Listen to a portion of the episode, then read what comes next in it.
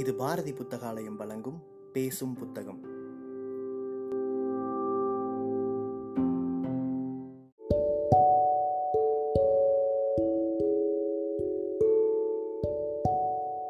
புக்டே இணையதளத்தின் மூலமாக முன்னெடுக்கப்படும் வாசகர்களுக்கான வாசிப்பு போட்டியில் தேர்வான சிறுகதையை கேட்க இருக்கிறீர்கள்.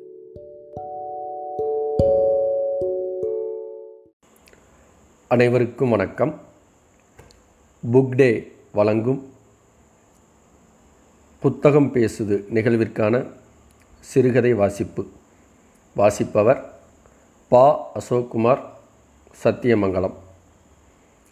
எழுத்தாளர் எஸ் ராமகிருஷ்ணன் அவர்களால் எழுதப்பட்ட பரிவானது வீடு என்ற சிறுகதையை தற்போது நான் வாசிக்க உள்ளேன். பரிவானது வீடு. குழந்தைகளின் பேச்சரவம் கூட இல்லை. நிசப்தம். கடிகாரம் ஓடும் சப்தம் மட்டும் கேட்டுக்கொண்டிருந்தது. இன்னும் படுக்கையில் இருந்தான். கதவு ஒரு பக்கமாக திறந்து கிடந்தது. அடுப்படி எங்கும் வெளிச்சம். வெயில் கொஞ்சம் ஏறி இருந்தது. இப்போதெல்லாம் அவன் கதவை ஒட்டிய இடத்தில்தான் படுத்துக்கொள்கிறான். தூக்கம் கலையாது போனபடியே இருக்க, அருகே நடந்து போகும் சப்தங்கள் கேட்டபடியே இருக்கும். தண்ணீர் கொண்டு போகும்போது பானையில் இருந்த சில துளிகள் சிதறி தெரிக்கும். உள்ளே இருந்து அவன் மனைவியின் குரல் வரும். அப்பா மேலே சிந்தாம தண்ணி கொண்டு வாடி. கடந்து போகும் மகள் திரும்பி பார்த்து போவாள். இன்னும் சில நாள்களில் உறக்கம் விடுபட்ட பின்பும் படுக்கையிலேயே கிடப்பான். அரைக்கண் வெளிச்சம். கடந்து போகும் பாதம் தெரியும். வளைந்து விரலோடு இறுகிப்போன மெட்டியும் முண்டுகள் போல வெடித்த விரல்களும் தெரியும். கண்ணை மூடிக்கொள்வான். முன்பு குழந்தைகளோடு தான் உறங்கிக் கொண்டிருந்தான். காலையில் அவள் எழுப்பி விடுவாள். எழுந்து அப்படி படுங்க, தண்ணி எடுக்கணும். சுவரோரமாக ஒண்டியபடி படுத்துக்கொள்வான். எப்போதும் முதலில் கிளம்புவது அவளாகத்தான் இருக்கும். சமையலை முடித்துவிட்டு எல்லாவற்றையும் எடுத்து வைத்துவிட்டு அவள் கிளம்புவாள். குழந்தைகள் தானாக சாப்பிட்டு விட்டு பள்ளிக்கூடம் போய்விடுவார்கள். போகும்போது கதவை சாத்திவிட்டு போவார்கள். அவன் எழுந்து கொள்ளும்போது யாருமற்று இருக்கும் வீடு. பின் கதவை திறந்து மரத்தடியில் கிடக்கும் கல்லில் உட்கார்ந்து கொள்வான். சாப்பிட வேண்டும் என்றே தோணாது. முருங்கை மரத்தில் நிறைய பூக்கள், உதிர்ந்து போன சருகுகள். பாத்ரூமின் சிமெண்ட் தொட்டியில் குருவி அமர்ந்திருக்கும். வெயில் ஏறிய பின்பு குளிக்கப் போவான். அடுத்த வீடுகளின் பின்புறத்தில் பெண்கள் நிதானமாக பேசியபடியோ துவைத்தபடியோ இருப்பார்கள். அவன் பாத்ரூமுக்குள் போனதுமே கொடியில் துண்டு கிடக்கும். தினமும் அது சின்னவனின் வேலை. காலை ஸ்கூலுக்கு கிளம்பும் முன்பு கொடியில் துண்டை எடுத்து போட்டுவிட்டு சோப்பு வைத்துவிட்டு வருவான். தண்ணீர் சில்லென்று இருக்கும். குளித்தபடியே ஆகாசத்தை பார்ப்பான். வெளுத்து போயிருக்கும் கண்ணாடியில் தலை சீவ வரும்போது வீடெங்கும் ஈரத்தில் பதிந்த அவன் பாதச்சுவடு இருக்கும். கண்ணாடியை பார்த்தபடியே இருப்பான். நெற்றி ரொம்பவும் மேலேறிவிட்டது. கண்கள் கூட உள்ளே போய்தான் இருக்கின்றன. ஒரு வாரத்துக்கு முன்பு அவன் மனைவியே சொன்னாள், ஏன் இப்படி இருக்கீங்க? எப்படி? கண்ணாடியில் முகத்தை பாருங்க, தெரியும். வேலைக்கு போகலைன்னா இப்படித்தான் இருக்கணுமா? இருவரும் பேசாமல் இருப்பார்கள். அவனுக்கு வேலை போய் ஆறு மாதத்துக்குள் தான் இருக்கும். எப்போதும் அவன் நிரந்தரமாக வேலை பார்த்தது இல்லை. எல்லா வேலைகளும் அவன் மெலிந்த திரேகத்துக்கு ஒத்து வருவதில்லை. ஹோட்டலில் பில் போடும் வேலையைத்தான் பெரும்பாலும் பார்த்து வந்தான். இப்போது அதுவும் போய்விட்டது. ஹோட்டலையே மூடிவிட்டார்கள். அவன் கேட்ட இடத்தில் கூப்பிடுவதாக சொன்னார்கள். அவள் கல்யாணமான போதிருந்தே வேலைக்கு செல்கிறாள். கலர் கலராக வெட்டு துணிகள் நிறைந்து கிடக்கும். நீண்ட தாழ்வாரத்தின் கீழ் தையல் மிஷின் ஓடியபடி இருக்கும். நிறைய பெண்கள் அங்கே வேலை பார்த்தார்கள். மதியம் கூட குழந்தைகள் சாப்பிட வருவது கிடையாது. அவன் பெரும்பாலும் காலை சாப்பாட்டை மதியம் சாப்பிடுவான். சாம்பார் பாத்திரமும் மேலே மூடி வைத்த வடையும் இருக்கும். வடையின் ஏதாவது ஒரு பகுதி குறிக்கப்பட்டிருக்கும். சரியாக போகும்போது வடையின் ஓரத்தை கிள்ளி தின்றுவிட்டு போவாள் பெரியவள். சில சமயம் அவன் பார்த்து கொண்டிருப்பான். மதியம் உறக்கம் வராது. பின் கதவோரம் உட்கார்ந்து கொள்வான். எதிர்ச்சுவரில் அணில் ஓடிக்கொண்டிருக்கும், அல்லது ஓட்டில் காகம் எதையாவது காலில் வைத்து தின்றபடி இருக்கும். குழந்தைகள் வருவதற்கு முன்பே வெளியே கிளம்பி விடுவான். கொடியில் தொங்கும் சட்டையில் கை எடுத்துவிடப்பட்டிருக்கும். பையில் இரண்டு ரூபாய் இருக்கும். அவளுக்கு எப்போதும் சட்டை கையை மடக்கி போட்டு கொண்டால் பிடிப்பதில்லை. அவன் சட்டையை எடுத்தவுடனே இயல்பிலேயே கை மடித்துவிடும். அவள் பையில் காசு வைப்பதுதான் அவனுக்கு ரொம்பவும் கஷ்டமாக இருந்தது. சில தடவைகள் அடுப்படி அலமாரியில் இருந்த பிளாஸ்டிக் டப்பாவில் அந்த ரூபாயை போட்டு விடுவான். நிறைய நாள்கள் அப்படியே செய்தான். ஒரு தரம் பெரிய பெண்தான் பார்த்து அம்மாவிடம் சொன்னாள், இந்த டப்பாவில் நிறையா ரூபா இருக்குமா? ஏது தெரியலையே, பாரு. ரெண்டு ரூபாய் ஒரு ரூபாய் தாள்கள் கிடந்தன. எல்லாவற்றையும் மடியில் கொட்டி எண்ணி முப்பது ரூபாய் என்று சொன்னாள்.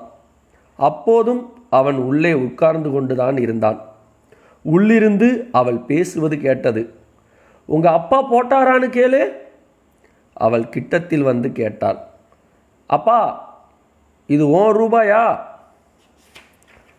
இல்லை. அவன் மறுப்பதற்குள் உள்ளிருந்து அவளே வந்து கேட்டாள், எதுக்கு இப்படி செய்றீங்க? அவன் பேசாமல் இருந்தான். பெரிய பெண் அம்மாவிடம் சொன்னாள், அம்மா நான் வச்சுக்கிடவா, வளையல் பாசி வாங்கலாம். அவன் அவளையே பார்த்தான். அவள் பெண்ணிடம் சொன்னாள், எல்லாத்தையும் அப்பா கிட்ட கொடு. அவன் மறுத்தான். வேணா சுசி, நீயே வச்சுக்க. அவன் பதில் சொன்னவுடன் அவள் அழ ஆரம்பித்தாள். எதற்கு என தெரியாத அழுகை. கேவி கேவி அழுதாள். சுசி பார்த்து கொண்டே இருந்தாள். அவள் அழுதபடியே அடுப்படியில் போய் சுருண்டு கொண்டாள். குழந்தைகள் பயந்து மிரண்டு போயிருந்தன. சுசி அம்மாவின் பக்கம் போய் படுத்து கொண்டாள். இது அவனுக்கு இன்னும் கஷ்டமாயிருந்தது. அன்று வெளியே கிளம்பினான். மாலையிலும் வெயில் இருந்தது. நடந்து ஸ்டேஷன் தாண்டி வந்தான். ஊரின் வெளிவரை வந்தது போல் இருந்தது. அவன் எப்போதும் பார்ப்பது போல ஊரை பார்த்தான். வெளியிலிருந்து பார்க்கும்போது ரொம்பவும் அழகாக இருந்தது. வருத்தமாக இருந்தது. முன்பெல்லாம் கூட அவன் வேலை பார்க்கும் இடத்திலேயே தங்கிக் கொள்வான்.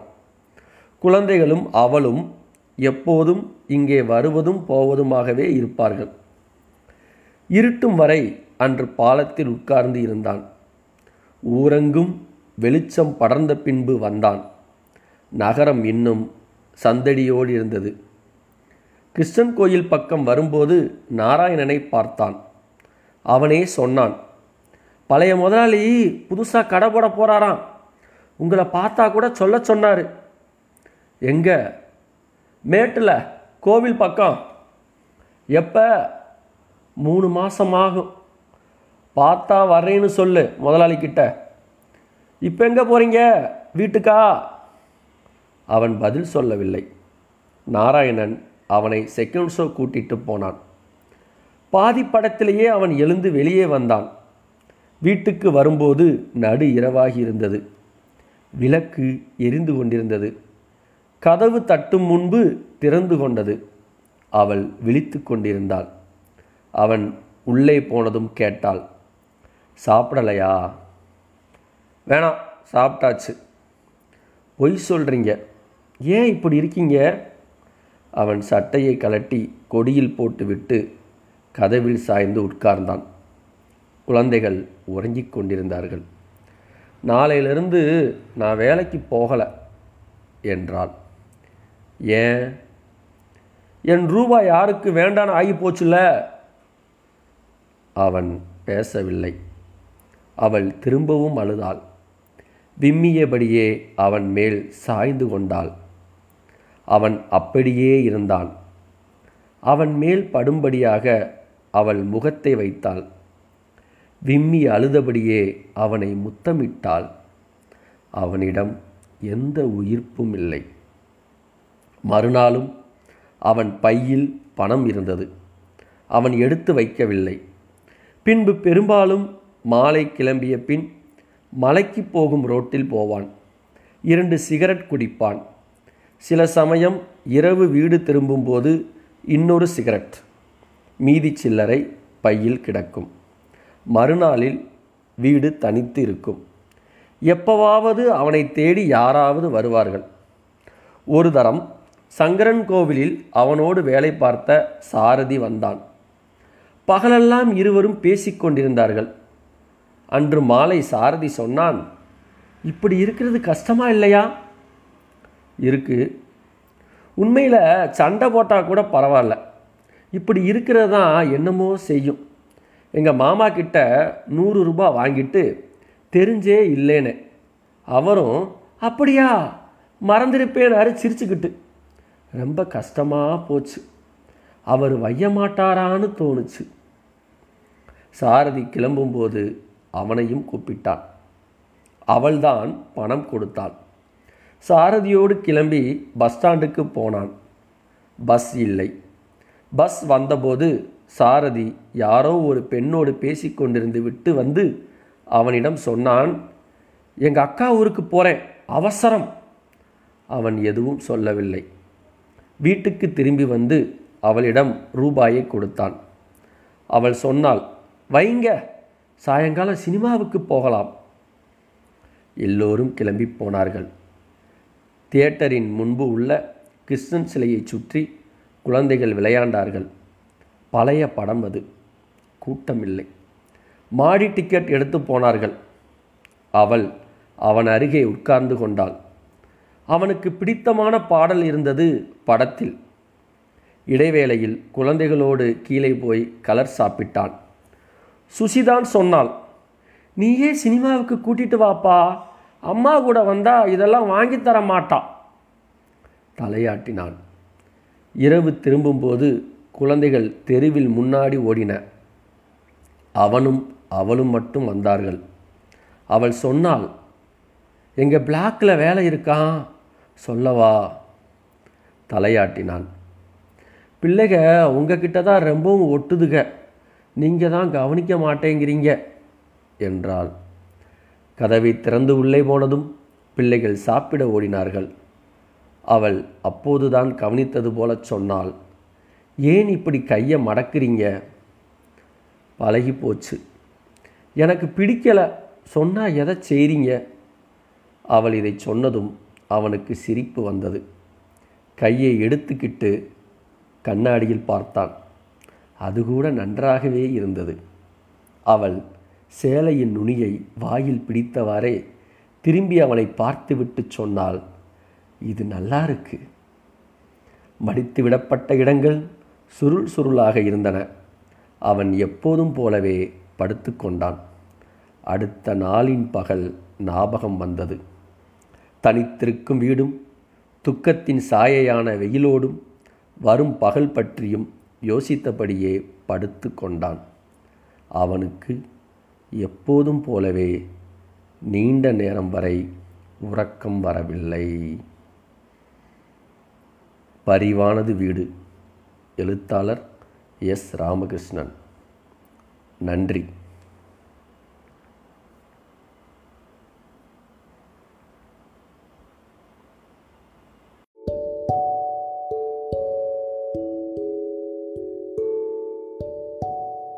சிறுகதையை கேட்ட வாசகர்கள் தங்களுடைய கருத்துக்களை மறக்காமல் அனுப்பி வைங்க. புக்டே இணையதளம் மூலமாகவோ அல்லது நாங்கள் கொடுத்துருக்கிற வாட்ஸ்அப் எண் மூலமாகவோ அல்லது எங்களுடைய சமூக வலைத்தள பக்கங்களின் மூலமாகவோ உங்கள் கருத்துக்களை மறக்காமல் தெரிவிங்க. கருத்துக்களின் அடிப்படையில் தேர்வாகும் சிறந்த வாசிப்புக்கு பரிசளிக்கப்படும்.